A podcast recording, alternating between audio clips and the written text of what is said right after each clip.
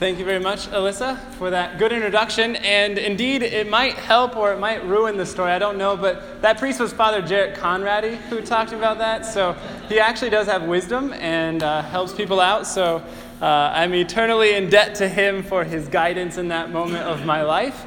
Um, very much in need of it. So, uh, without further ado, let us start with a prayer, and then we'll get into the meat of this whole topic before us. name of the Father, and of the Son, and of the Holy Spirit. Amen. Most loving and merciful Father, we give you thanks and praise for creating us in your own image, creating us with inherent dignity, intrinsic dignity that gives us great beauty. We give you thanks and praise for our free will by, we, by which we can choose the good and know true freedom. We ask you to send forth your Holy Spirit upon us this evening to continue to guide us and deepen our understanding of the great gift of reason you've bestowed upon us so we might choose the good in all that is before us. We ask all this through the intercession of all the saints, but most especially through the Blessed Virgin Mary and through our Lord Jesus Christ. Amen. The Father, and the Son, and the Holy Spirit. Amen. All right, so I, while I do have plenty of degrees and all the rest, my favorite gift that I've been given as a human being is baptism, first and foremost. The grace is given to me there, and then the further call to be a priest. Uh, I've loved it. I've been a priest for just over three years. I've loved every moment of it. I was going to be a doctor. I told God I was going to be a doctor. He should have been okay with it. And then He did make me a doctor. So thanks be to God that all worked out. Uh, sitting in the confessional and being a doctor of souls and counseling families and counseling anybody and everybody, especially through Junction City and the military. Um, I get to do everything I wanted to do in medicine, but then beyond that, um, serving souls. So I love it. But tonight we're going to start with a question. But before we start with that question, let me just do a little bit of practicality. I don't do well standing still during talks, so I'm not going to stay at the podium. So if you're someone who has to have eyesight, I'm sorry if there's a tall person in front of you that obscures your vision every once in a while. Like I see people already kind of doing this thing. Um, it's it's going to happen. Also, uh, I don't foresee this as a mere lecture kind of thing because ethics lends itself to questions, lends itself to sometimes lack of clarity that needs to be clarified. So if at any point in the evening you're just like, Father Kyle, you're making absolutely no sense, raise your hand, ask a question, won't bother me, won't ruin my mojo or anything like that. I can easily jump back on. Those who know me know that I can talk anyways. So um, if at any point in the talk or whatever you just really feel lost, just raise your hand, ask a question, because uh, ethics is something that's more fun in dialogue than in lecture. I sit, I've sat through many lectures on ethics, and I now understand why I like dialogue. So, the first question we need to ask ourselves about moral life and why we even need to ask this question starts before we even get to the morality of things. It starts with the first question of who here wants to be happy? Good, great, great, wonderful. Hopefully, everybody uh, and you still showed up to this talk, so that shows something about your character, I think. Uh, maybe you like a little bit of suffering. Um, but so that's the essential question about morality is we first have to start with the end in mind. If you don't know where you're going, you're just going to wander around in endless paths and lose your way. So we got to know where we're going. And that first question is, is do we want to be happy? What is happiness? So hopefully all of you have got one of these beautiful blue sheets of paper, because I also know that ethical questions can get a little complex. This has the bare bones basics of what you need to know as we go through the top. So if you're someone who doesn't like to take notes, you can just take this with you and hopefully have that beautiful, wonderful memory that you figured all out and remember it. But if not, you also have a whole back page to write everything down on if you need to. Any questions you might have or the rest. So, that question about who wants to be happy and what are we created for is so important. It's important in every aspect of our lives. And so, how we answer that is vitally important as well. And so, often in America, right, what makes us happy? Success at work, a healthy marriage, any and all of those things. Everything from the highest to the lowest. I love Freddy's ice cream with Reese's in it. Period. I just, I could eat that all day long. I couldn't because I'd probably get sick, but I want to right? But that's not going to lead me to ultimate happiness. And so, especially when we start asking questions about the end of life or beginning of life, and the tough ethical questions, as we're all standing around our loved ones' deathbed, we got to know the decisions we're making are not because we just want someone to know the happiness of a Freddy shake. We don't want them just to know the happiness, even of just human relationship, which is a great good. But we want to know them, we want to know the happiness of relationship with Almighty God, the one who created us and the one for whom we were created, and the only one who can truly satisfy our hearts. I think a lot of people have heard that great quote from St. Augustine that um, our heart is restless until we rest in you, O God. The whole idea that we have a God sized hole in our hearts and only God can fill it, but we'll spend our entire life trying to fill it with so many other things and always come up short. So if you put all of your happiness dependent upon your spouse, and they're human, and they fail you, we get really hurt by it. We put all of our happiness dependent upon a priest or upon some other fallible human being. We get disappointed because we were created to only be truly happy with one person, well, three persons technically, right? And one God. So we just got to keep that in mind at the very beginning. And so, philosophically, I give you this definition of happiness. There was something that when I teach confirmation, I actually make the kids memorize because while it's technical, it's actually helpful. Happiness is the possession of the complete good and the fulfillment of your every upright desire. So, if you want true happiness, not just the McDonald's Happy Meal happiness, real, lasting, true, authentic happiness, it has to qualify these four little, uh, not four little, but four qualifiers that no evil can come with it. Does evil come with a, with a Freddy's shake and Reese's? Not much, but when you eat a lot of them, it probably could. can, it, you, can it be used for evil?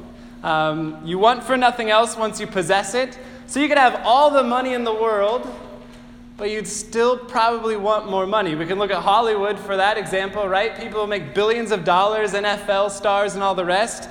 Um, they make tons of money, but are they happy? Absolutely not. You can see it by how they live their lives. And the last one is it has to be universally available.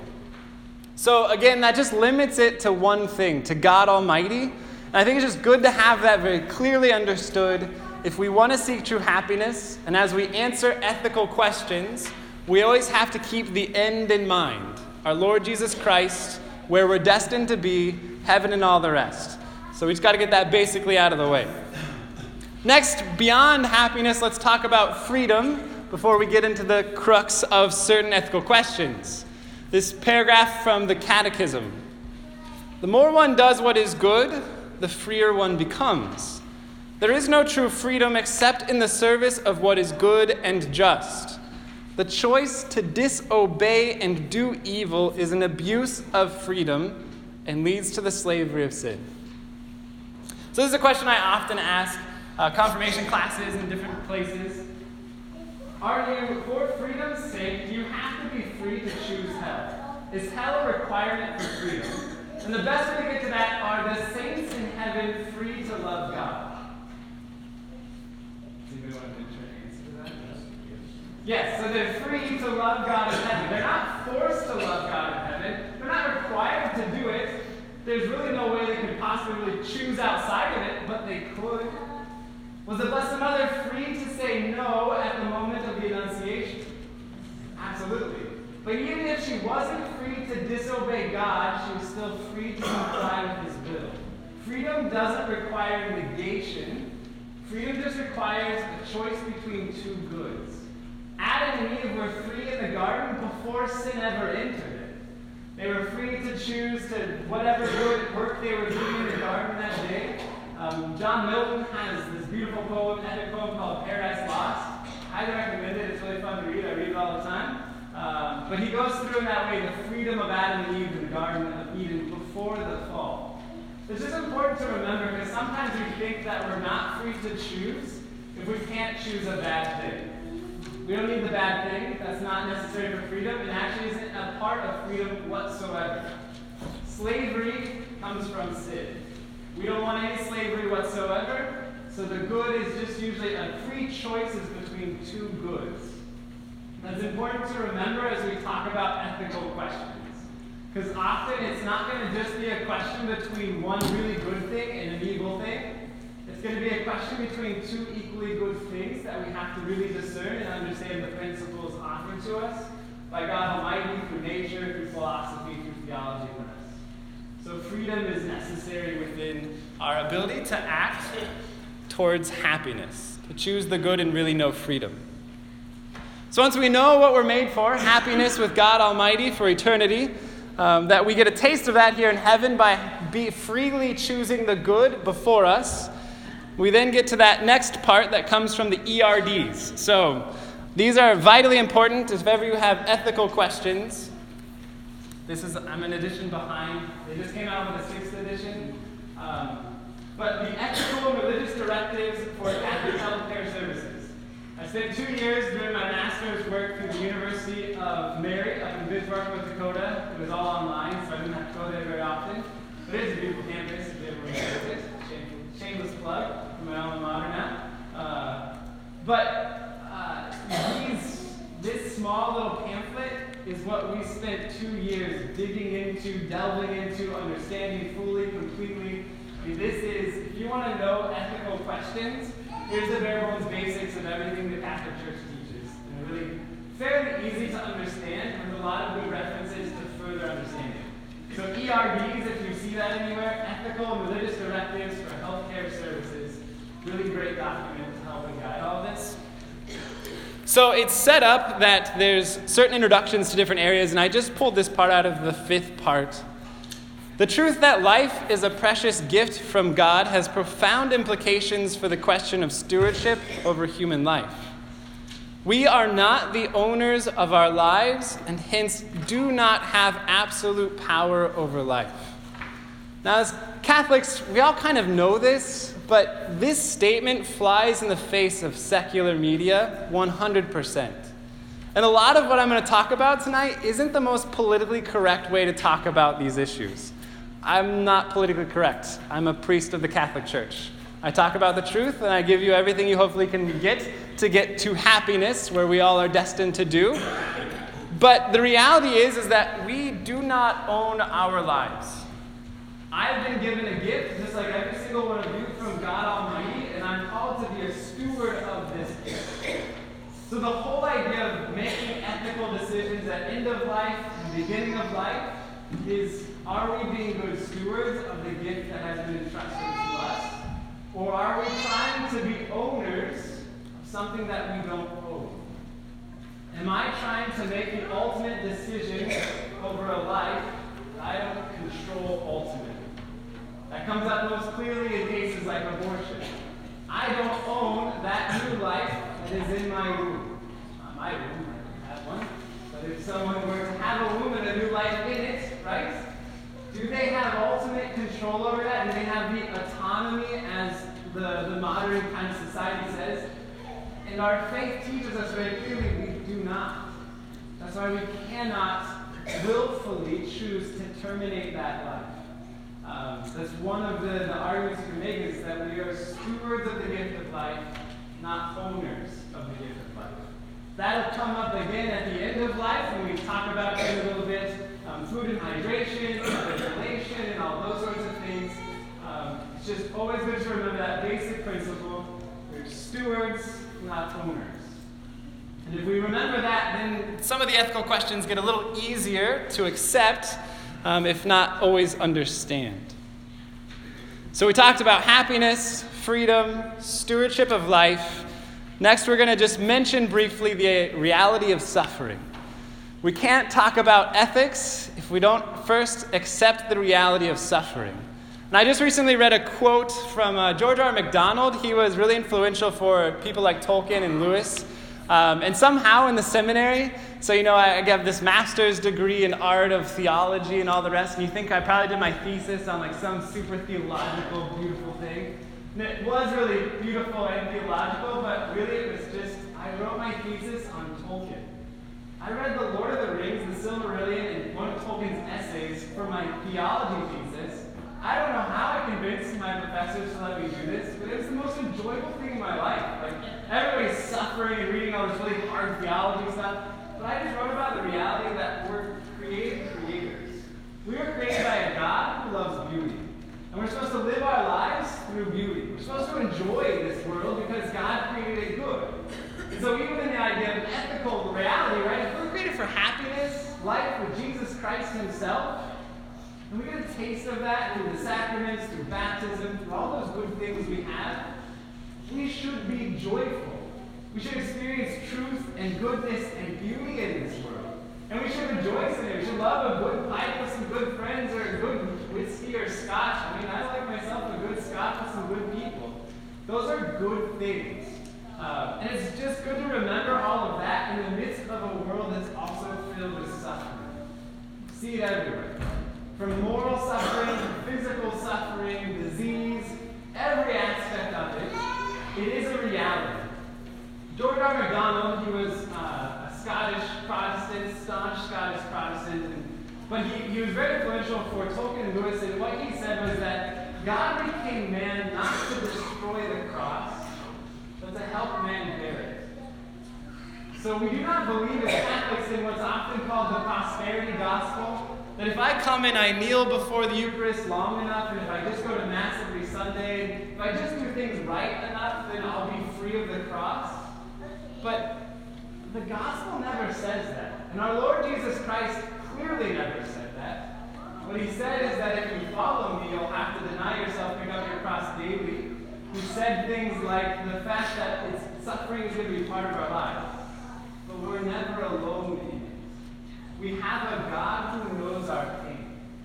So, this quote from St. Augustine that I gave you in the notes really helps us understand this idea of a loving God juxtaposed or combined with, understood within the context of pain and suffering.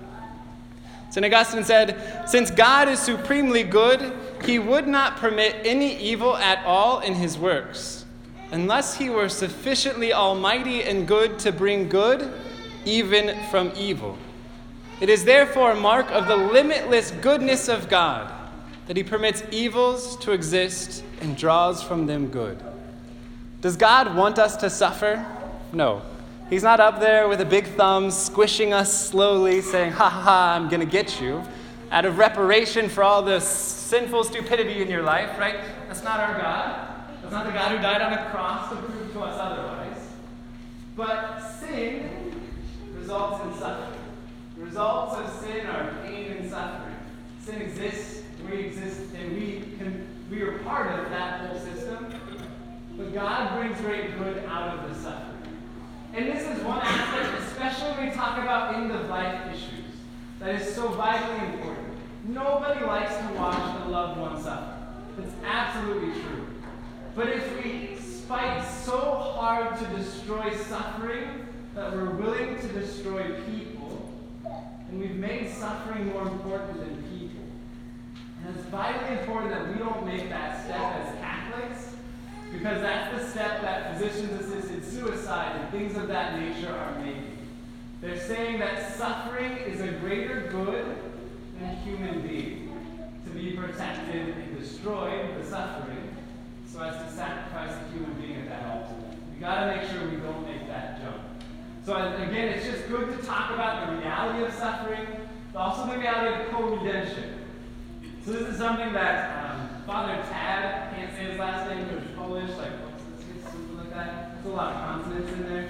Um, he, he was one of my professors. He's phenomenal. If you ever see an article by Father Tad, read it. It's beautiful. We, afterwards, at the question and answer downstairs, we have a lot of his articles. He has hundreds of them. They're called Making Sense of Bioethics. He does a phenomenal job. This guy is just super intelligent, but he makes really hard to understand things super understandable.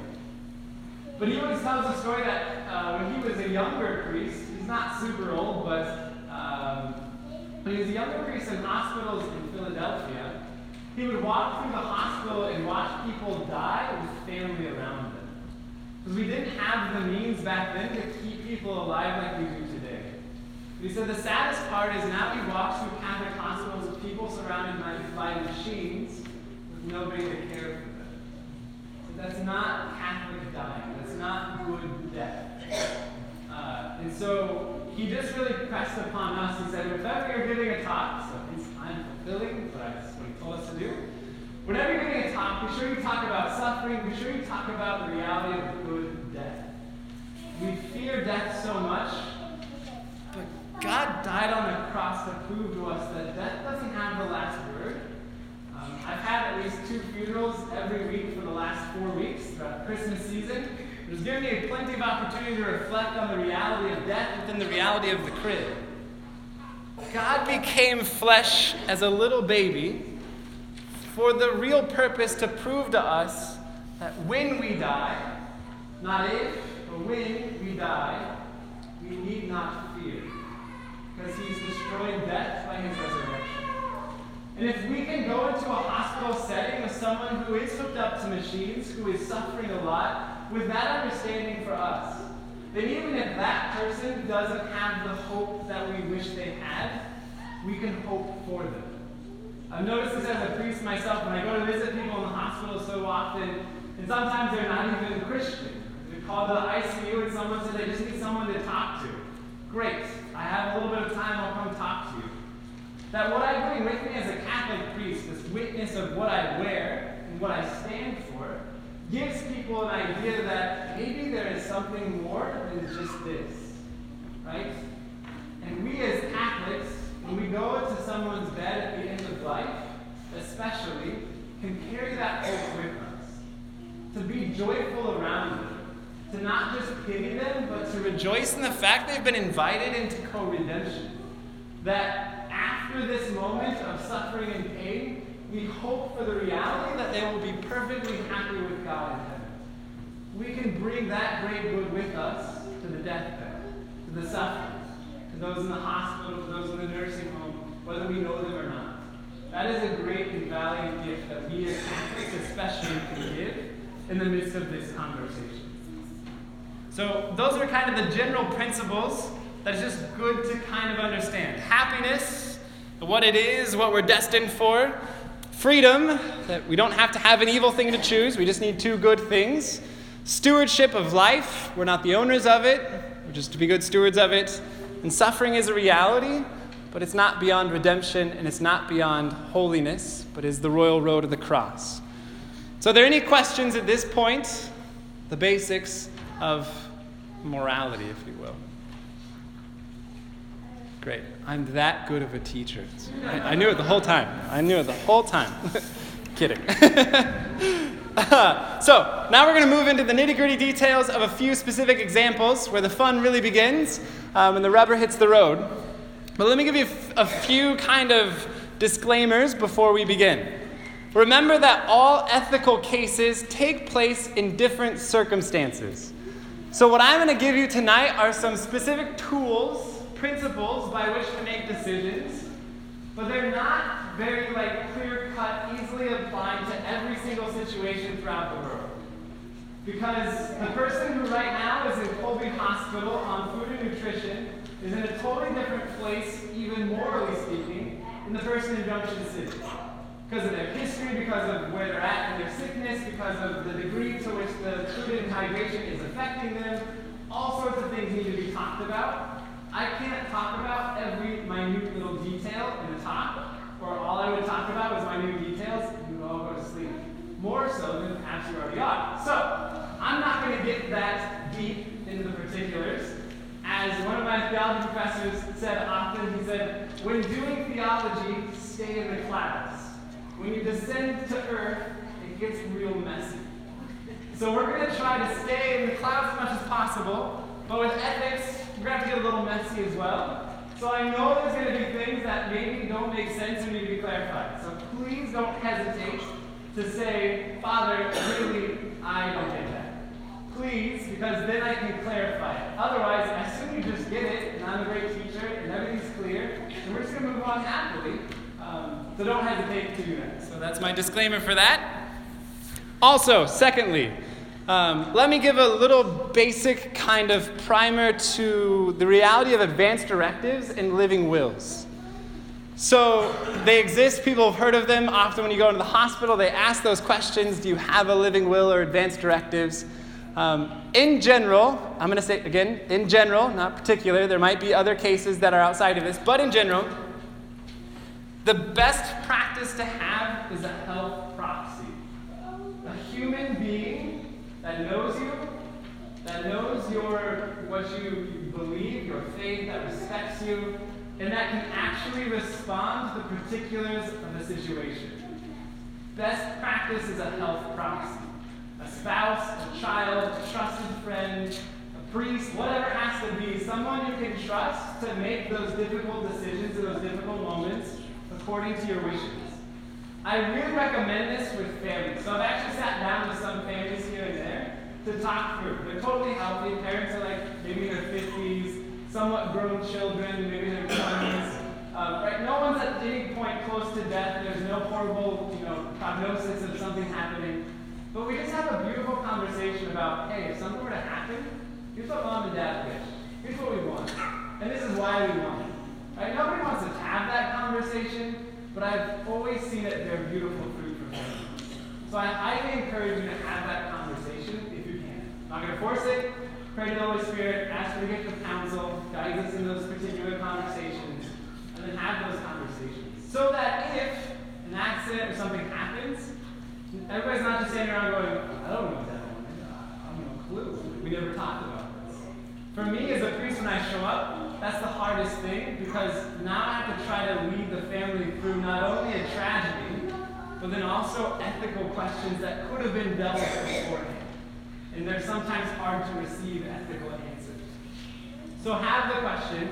Then specifically with advanced directives and living wills. They can be very dangerous. Because sometimes what they ask for, there's one common thing that's out there called the five wishes or the five the list. They, they have a bunch of different names, but what it says is like, you know, if I get into an accident and I no longer have use of my reason or however they word it, I don't want, and then you list off all the things you don't want. Well, right now, sitting in a soft sofa chair without any idea of what that's like, I don't want those things. But if you just had an accident and you actually want to be saved, you might actually want those things. So a piece of paper can't respond to particular needs of a moment. A human being can. So again, health proxies are the best decision. Advanced directives are not bad, but they just can be misused.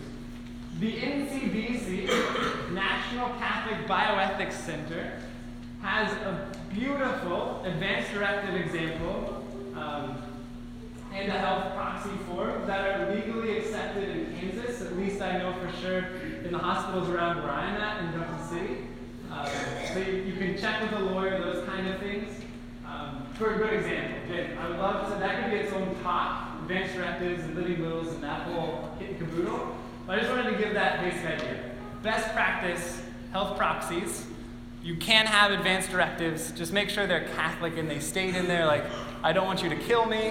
Uh, I don't want you to give me morphine beyond what's necessary so you don't kill me that way. Essentially, it's all different ways that we can kill people now, saying, don't do that to me. Because I'm a human being with dignity and, and I want to live. I choose life, uh, not death. Um, that's very basically put.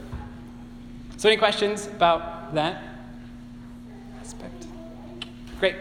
Thirdly, this all this talk about end of life care and the rest comes in this context of a culture that has this catchphrase of death with dignity. All right, so I just want to touch on that briefly. Again, that could be its own talk. We can delve deeply into where that comes from and all the rest. There's a lot of nuances I'm not going to be able to talk about. So that whole idea of death with dignity defines dignity in an anti-Christian way, or in an unchristian way. Because what it says is that when I come up to the bed of someone who's, let's say, just got in a car accident, they're brain dead, and there's really no hope that they'll regain function of their brain. What death with dignity says is that person has no quality of life, they have no purpose for being. Depends on how they want to word it. They don't put it in that way because that's not politically correct. But that's essentially what they're saying is we have subjectively determined that this person no longer fulfills a purpose according to what they wanted or what we want.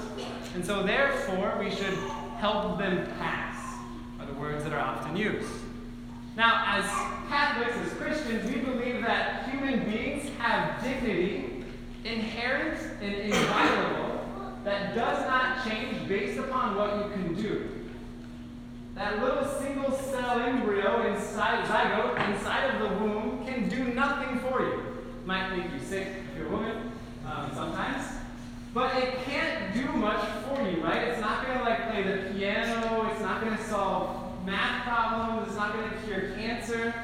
So, according to that same definition, that doesn't have any dignity. Thus, abortion's okay, contraception's okay. But as Christians, we know that that single cell zygote, which I'm going to talk about at the very end of all of this, has true dignity. Dignity that's the same as you and I, not based upon what it can do, but because of who it is. Because it is a child of God, created out of His love and cooperation with a mother and a father, and that's beautiful. And that's wonderful, and that must be respected. So no matter what you can do or can't do, it doesn't matter, you have dignity. So this whole idea of death with dignity um, defines dignity in an improper sense. Again, you won't see that in their literature, just remember that when you see that. Ask them the question if someone challenges you with this idea of, yeah, but don't you want people to die with dignity? Ask them specifically, what is dignity? What does it mean to have dignity as a human being? And they'll give you a list of things that people do. That's extrinsic, not intrinsic. It's not based upon the reality of human beings, it's based on what they do. That's not how we define it as Christians. So that's just a good distinction as we enter into the reality of this. Any further questions? Further, like there are some questions that somebody asked. Because you all have them, you just don't know how to ask them. But so let's get into the nitty gritty details of the reality of food and water, food and hydration, nutrition, hydration. Um, this became an extremely big topic in America with Terri Schiavo. Um, that case, there's been a number of other ones, legal cases, all the rest. I'm not going to go through the legal cases. We had a whole class on law and bioethics, so I could, but we're going to stick to the basics. As I'm talking about these different cases, I'm going to talk about food and water, and then also palliative care, because I want to redeem that name that gets a bad, bad rap, which is mainly about sedation at the end of life, morphine the rest at the end of life, treating of, of suffering and pain at that point. As we're talking about both of those, just have this definition of euthanasia in your mind. This comes from the ERDs, which essentially euthanasia, this definition comes out of a document from the CDF. Euthanasia is an action or omission that of itself or by intention causes death in order to alleviate suffering. So, euthanasia is an action or omission, either one. So, it's called active or passive euthanasia, that of itself or by intention causes death in order to alleviate suffering. So, just remember that. I'll come back to it as we go through. Specifically with food and water. We're going to start with this quote from John Paul II, um, just because it gives a very clear kind of synopsis of the reality of what food and water is. The administration of food, of water and food, even when provided by artificial means. So that's like the feeding tube that goes through the nose called the nasogastric tube. Could be an enteral tube that goes through the, directly to the stomach. It could be TPN feeding, which is into the intravenous system. Um, all of those are different means, artificial means of providing food. Essentially, you can think of it like back in the day, if you wanted to feed someone, you got a spoon and you stuck the spoon in their mouth, right? A lot of parents have done that with children, um, maybe with each other. I don't know, like the, the, the They all feed each other cake. So you fed somebody, congratulations, through artificial means, a fork. Uh, the reality is, is that we're going to have a conversation here in a little bit about the reality of means of feeding someone. And that's very key. So I'm going to hit on that again. Just have that in mind as we begin this definition. So, administration of water and food, even when provided by artificial means, always represents a natural means of preserving life, not a medical act. It's very important. Its use, furthermore, should be considered in principle ordinary and proportionate, and as such, morally obligatory insofar as and until it is seen to have attained its proper finality, which in the present case consists in providing nourishment to the patient and alleviation of his suffering. There's tons packed into that little paragraph, a lot. So I'm going to break it down just a little bit for you. Uh, so the fact that it is, um, so first I'm going to talk about that reality of means and what it is. we always have to provide food and water and technically shelter. Those are the three things every human being has a right towards food, water, and shelter. Um, as best as we possibly can, it's obligatory, morally obligatory. In that third line, so always represents a natural means of preserving life, not a medical act. Because the reality is, is we have the moral ability, freedom, to reject medical care. I'm going to get more particular about that in a little bit, but just remember we have the freedom to reject medical care, to refuse medical treatment. We know that legally. Like when the EMT shows up and you didn't want someone to call the ambulance and they say, We're going to take you to the hospital in the ambulance, you can refuse to get in the ambulance. There's all sorts of things they have to say to you at that point so they don't get sued, but you can refuse treatment. When a doctor comes and tells you, you have this kind of cancer, we can treat it through surgery or chemotherapy, or we can do nothing. You can always choose nothing. You're free to do that. Um, it just comes with a lot of conversation um, and all rest. So, you're free to re- refuse medical acts. Food and hydration are not medical acts, so you can't refuse them. I wrote my, med- my, my master's thesis on something called VSED, voluntarily stopping eating and drinking. Um, it's all the rage in places where physician assisted suicide is not accepted. It's a legal means of assisting someone to commit suicide. Someone chooses to not eat anymore and to not drink, and they falsely tell people it's painless. You just slip into a coma and then drift off into nothingness. That's not true. Anybody who's been thirsty for more than a day or two knows the pains of beginnings of dehydration. Anybody who's fasted for more than a week if you've done that, it also leads to a lot of pain before you slip into the coma. Um, so often, these people will ask for palliative care or uh, morphine to help ease their suffering. And essentially, what we're doing is helping someone kill themselves by not eating. That's to be different than the fact that when we're really sick or close to death, we lose our appetite. Two very different things. One person who can still eat and could still eat chooses not to. Another person who can't just simply loses the desire for food. Two very different moral objects there. Something important to remember. It furthermore, should be considered in principle, ordinary and proportionate, and as such, morally obligatory. So, when we're talking about food and hydration, providing food and hydration, we can never deny food and hydration. What we can talk about when it comes to the idea of denying or removing is the means by which food and hydration is delivered. So it's not a question of what, but of how. What is food and hydration? Always obligatory, period. No questions asked. How is that delivered question. Because what happens is, is an example. Let's say that an older gentleman has stomach cancer, but hasn't progressed to the point that they can't uh, digest food yet. But they also can't chew because they've lost the ability to swallow from a stroke. When saw a case like this. That person was receiving food through the nasal gastric tube, so a tube through their nose into their stomach, and everything was working just fine for a number of months. The food was being assimilated, being digested, it was actually helping their body to, to relieve suffering, those kind of things. It was working well.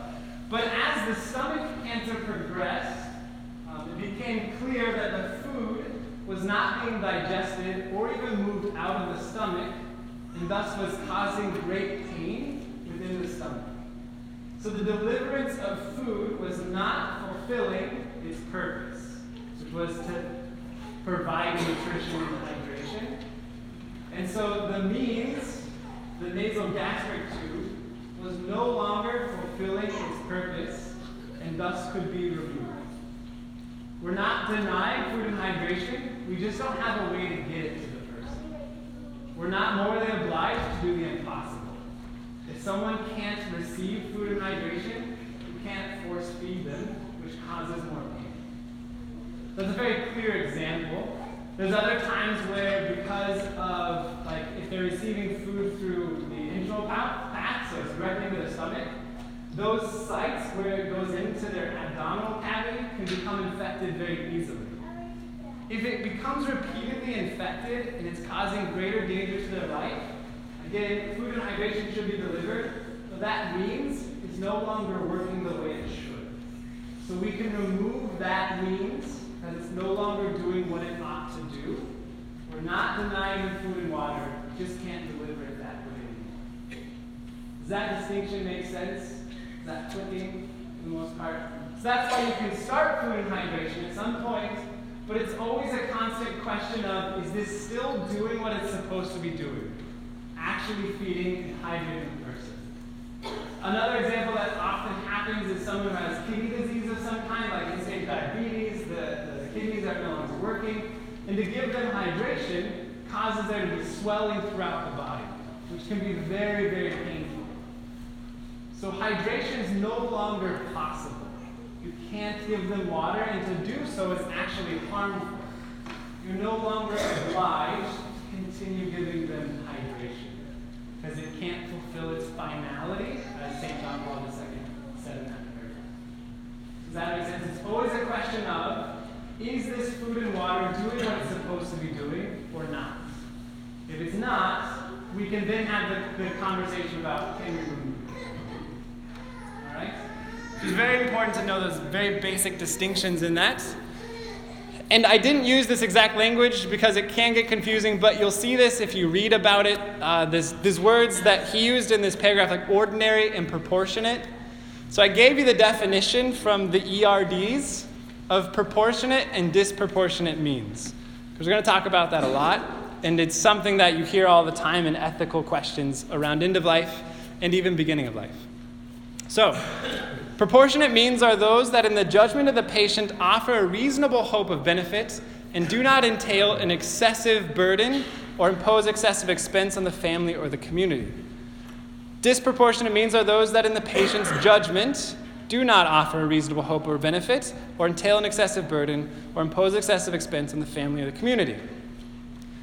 Vitally important in both these definitions, in the judgment of the patient, there is a relative degree to questions of morality at times. Morality is not relative, but sometimes the application of the principles needs to be put into the particular situation. All right, so the question in this comes um, actually had this case that, that came up was a family. Um, the, the, the, person needed ongoing ventilation and ongoing, um, very expensive antibiotics pretty much.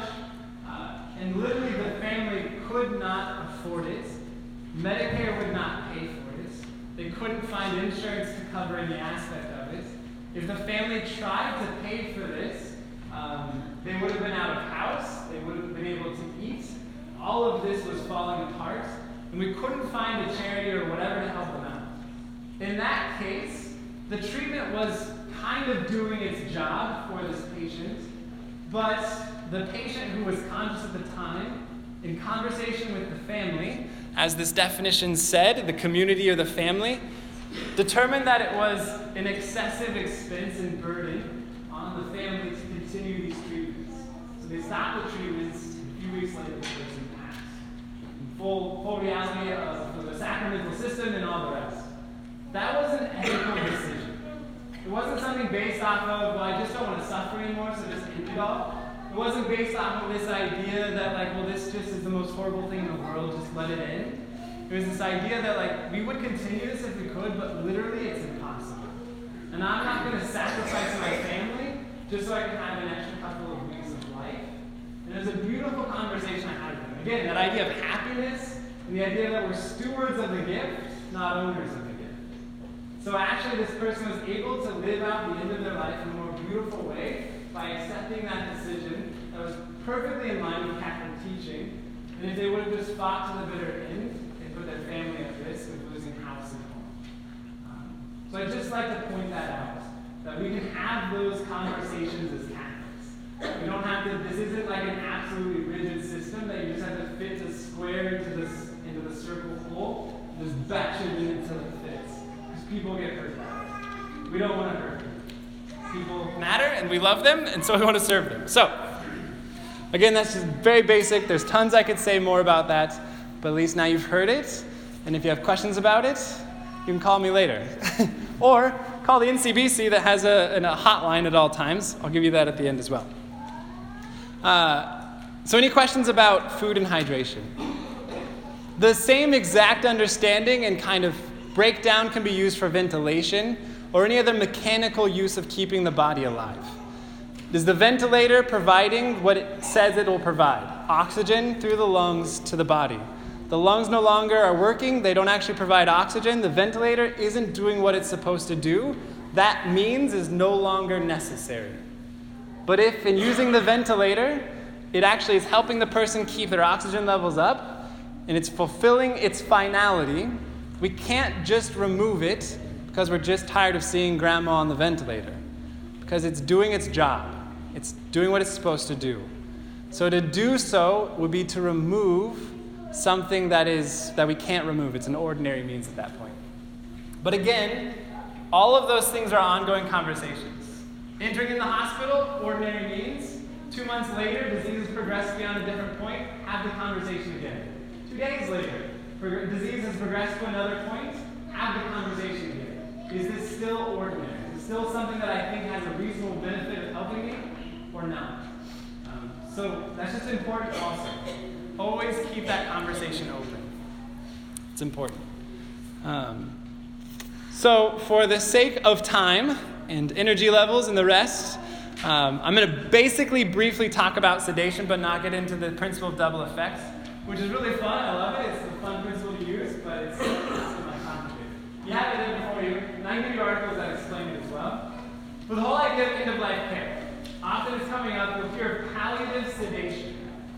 So you've heard the word, you know what it is. All it's talking about is how to care for the person at the end of life who's suffering a lot of cancer pain, physical pain, whatever it is. And so we give morphine or some other kind of Roxanol, some, some kind of painkiller at the end of life. But the painkiller can't actually keep the pain to a minimum because the pain is so bad. But the reality of all the morphine and the opioid drugs is that once you give enough, it'll start to shut down the body. So there's like this happy medium you have to find so that we don't kill somebody by giving them so if someone gets a morphine drip, and they think that every time they click it, they get morphine. Reality is that's not true. It's set to you only get so much over a certain period of time, no matter how many times you click it. But there's sometimes a subjective idea, like clicking it, so I feel better. It works. It's helpful, it's good, glad to use it. Psychology is a wonderful thing. But the reality of palliative care is a beautiful gift offered to us through the use of medicine. God's given us the gift of medicine, we should use it well. And especially for those who are suffering but the question comes down to is the doctor prescribing too much pain medicine just to hasten the person's death? It's a big question to ask. If you're in a situation where someone is getting pain medication and they've gone comatose, they no longer can respond, you need to challenge the doctor with that question. You have the legal right to do so, and I would say the moral responsibility. Because unfortunately, I was in medical school for a year. It's just taught like you just help the person pass.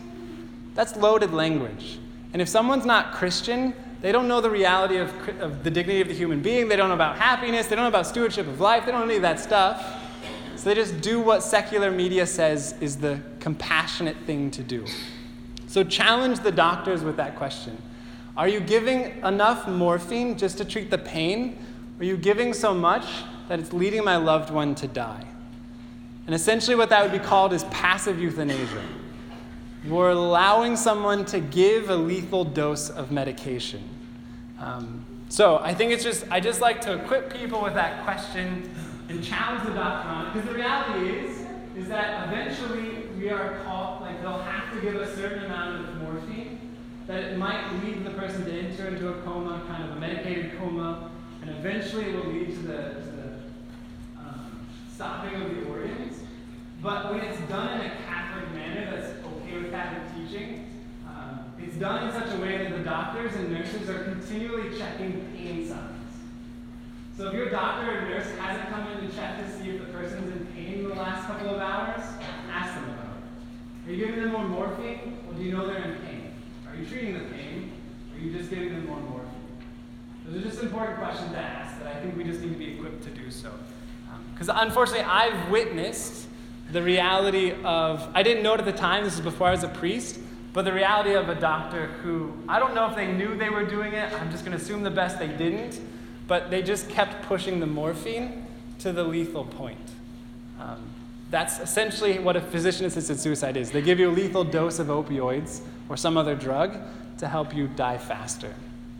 Can't support that at all, so we just got to be aware of that. Um, so that's really basic, basic sense. Does that, any questions about that? We'll have time for question and answer at the end this as well. The final thing I'm going to end with uh, is just this basic paragraph that's about beginning of life stuff. So I would love to talk about, you know, conception, and I'd love to talk about the beauty of life at the beginning and the fact that we're stewards of our reproductive gifts and not the owners of them, and children aren't products. They're not something that we are owed, but they're something that God gifts us with.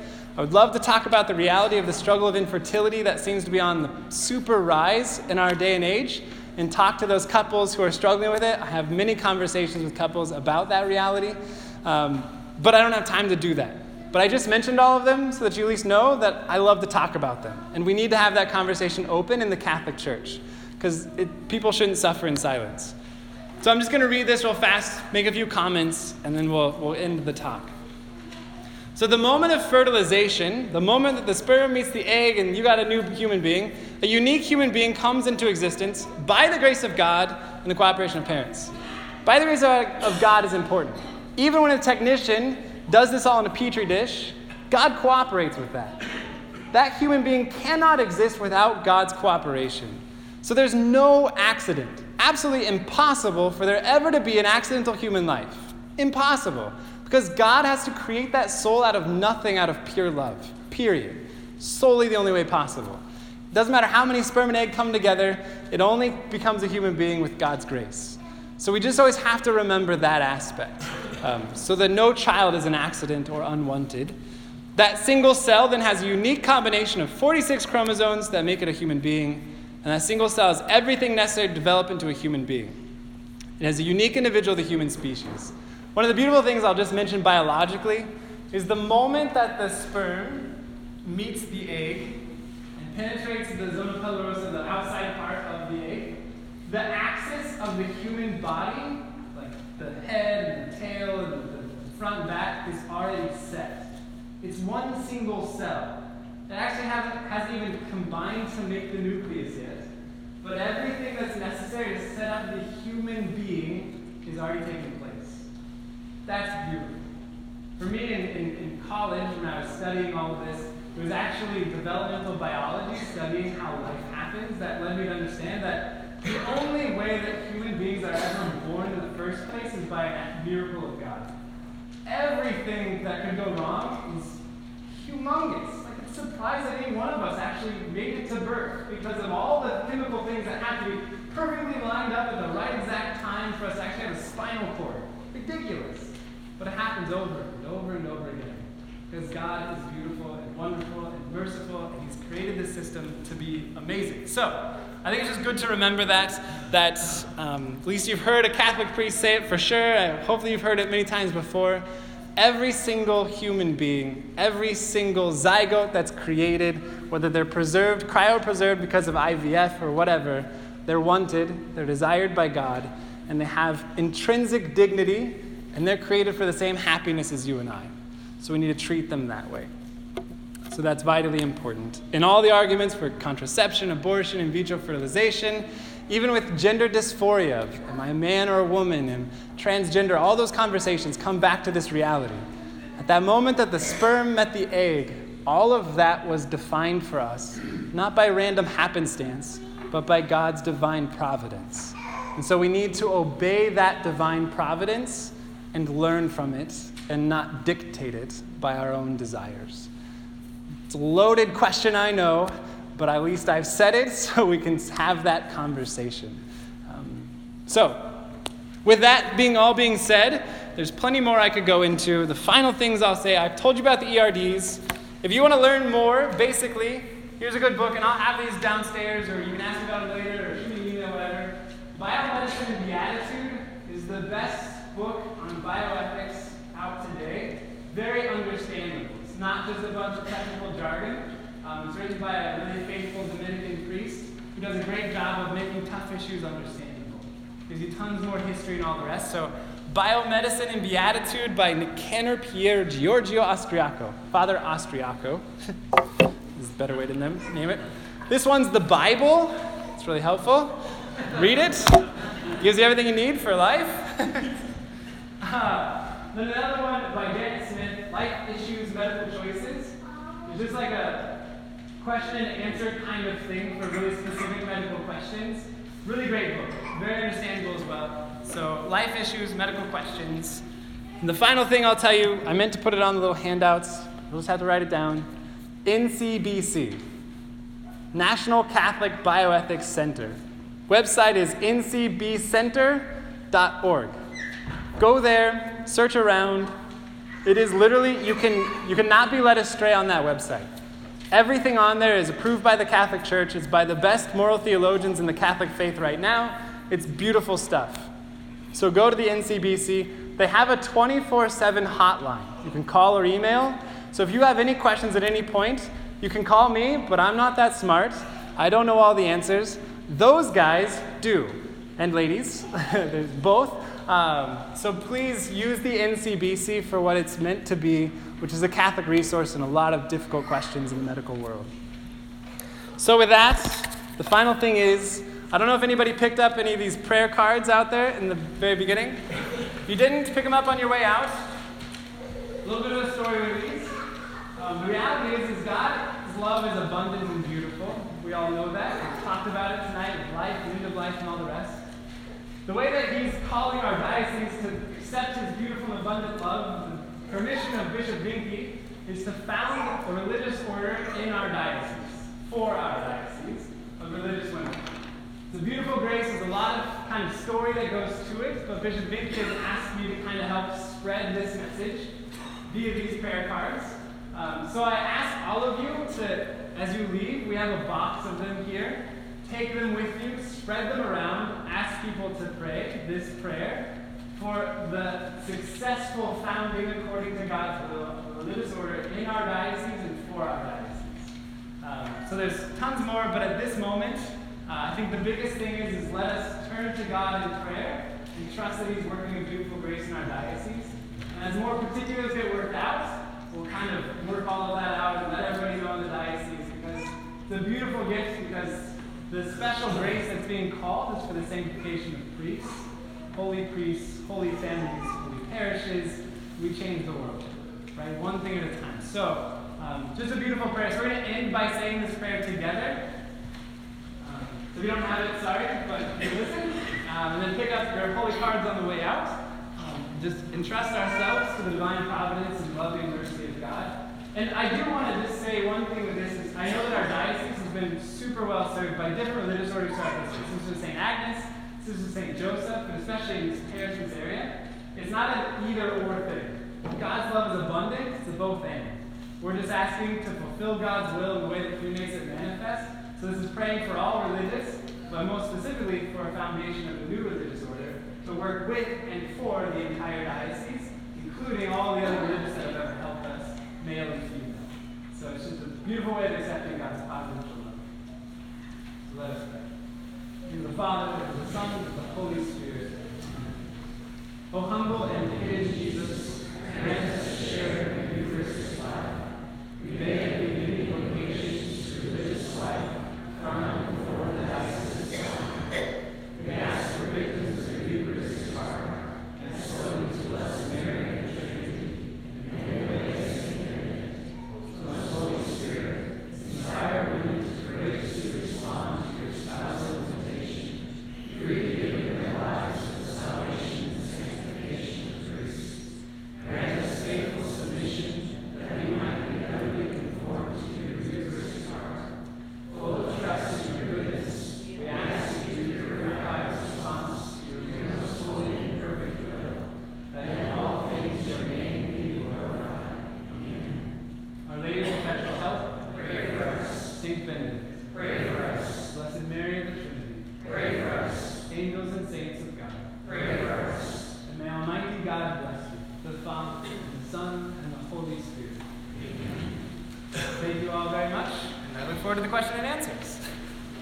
if you have the energy left for it, there'll be cookies. So that's at least one benefit of coming to the question and answers.